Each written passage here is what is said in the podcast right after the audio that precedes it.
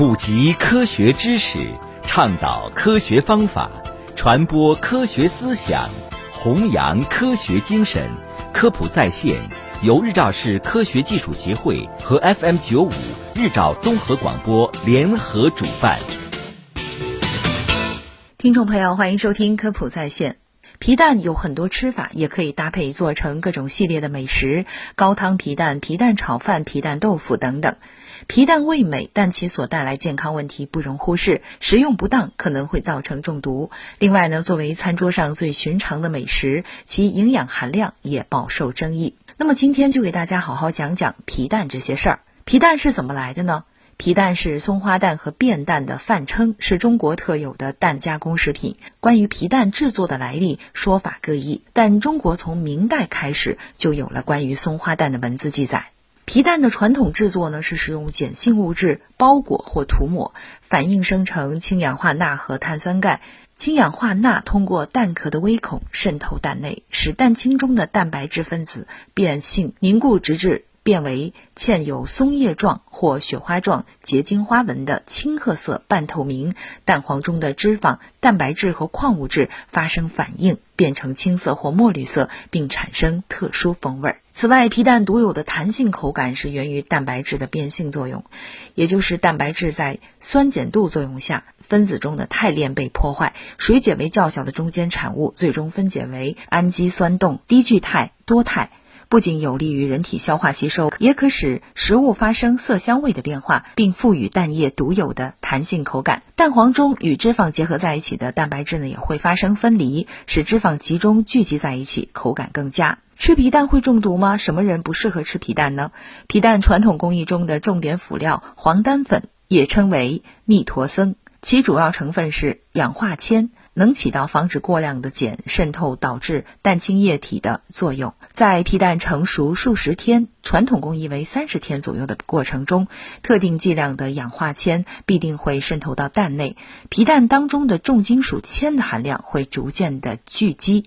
现代医学证明，人体若长期接触和摄入一定剂量的铅，会引起一系列健康问题，如损害神经系统、免疫系统和肾脏的功能。二零一四年，我国修订了有关皮蛋生产的国家卫生标准，要求呢，从二零一五年十二月起，一律采用无铅工艺。皮蛋生产过程中不可添加含铅的物质。但是现在市场上很多的无铅皮蛋，并不是真的没有铅。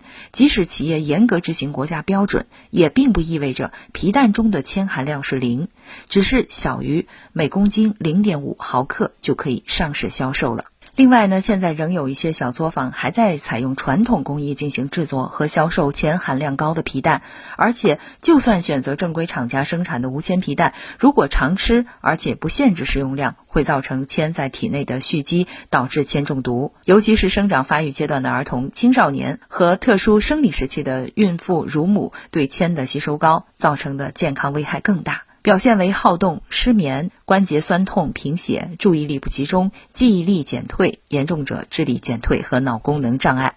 对于皮蛋，孕妇、少儿要少吃，最好不吃。肝肾疾病患者和身体各器官功能较弱的老人呢，也不建议常吃多吃，最好是浅尝辄止。健康人群也要掌握适量食用原则。健康成人每次不要超过一个，每周不要超过一次。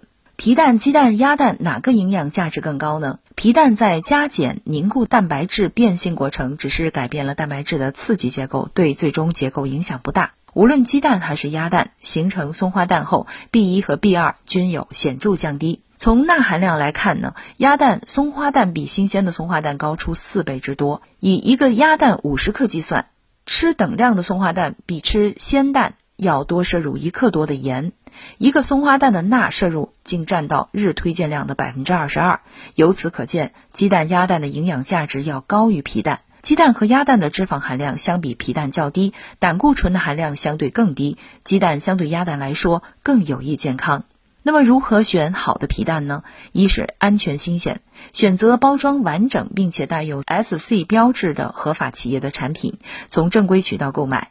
皮蛋虽然是常温保存销售的食品，但是呢，常温超过三个月很容易发生沙门氏菌污染，有可能造成食物中毒。购买的时候要特别的注意保质期和上架时间。第二就是看颜值，应该挑选皮色灰白、无黑斑、无裂纹、蛋壳完整的皮蛋，有大黑点的皮蛋不要选。壳上的斑点应该是越少越好，蛋壳表面有黑色斑点，说明皮蛋铅铜含量较高。第三呢，就是掂量和听音，将皮蛋放在手心轻轻的掂一下，优质的皮蛋呢有较大的颤动；把皮蛋放在耳朵边摇动，没有声音的皮蛋质量较好。第四呢，就是剥壳品味，整个蛋白凝固状，不粘壳，呈半透明、有弹性的棕黄色，有松花样纹理。纵向剖开，蛋黄呈浅褐或浅黄色，中心较稀，没有刺鼻、恶臭味或者是霉味。好，以上就是今天的科普在线内容，感谢收听。想要获取更多的科普知识，请下载科普中国 APP 或关注科普中国微信公众号。